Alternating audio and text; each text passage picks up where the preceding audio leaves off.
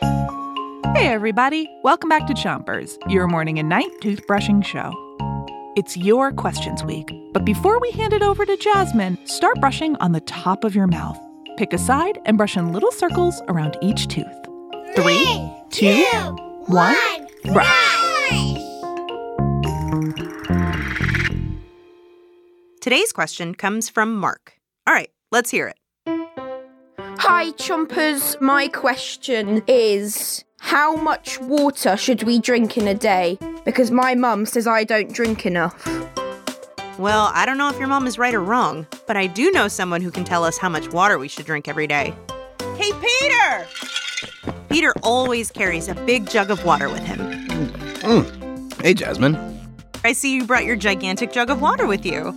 Yeah, I drink about one of these a day so that I can stay hydrated. Oh, what does staying hydrated mean? It just means that I have enough water in my body to keep it working in tip top shape. Switch to the other side of the top of your mouth. And don't brush too hard. You said water is helping your body stay in tip top shape. What does that mean? Well, your brain, your heart, your lungs, your muscles, all that stuff needs water. It's like putting gas in a car. Okay, so we all need to stay hydrated for our bodies to stay in shape. But I mean, the jug of water you have is the size of your head. Yeah, it might be a little bit bigger. I mean, gosh, is that really the amount of water we should drink in a day? Well, there's no rule, but you should drink about four to six cups a day.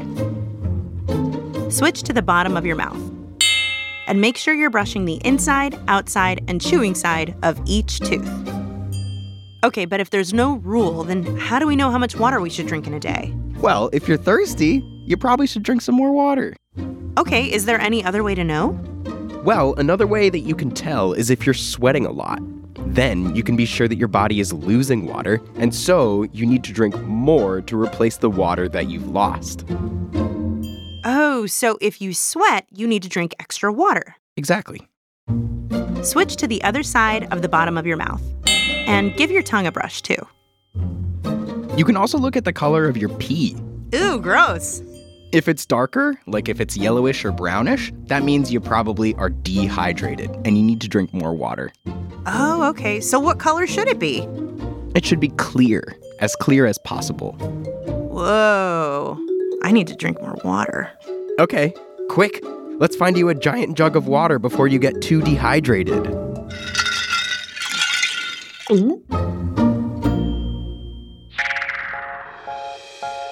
Well, that's it for Chompers tonight. Until next time, three, two, one, spit. Special thanks to Peter Leonard, an audio engineering wizard at Gimlet.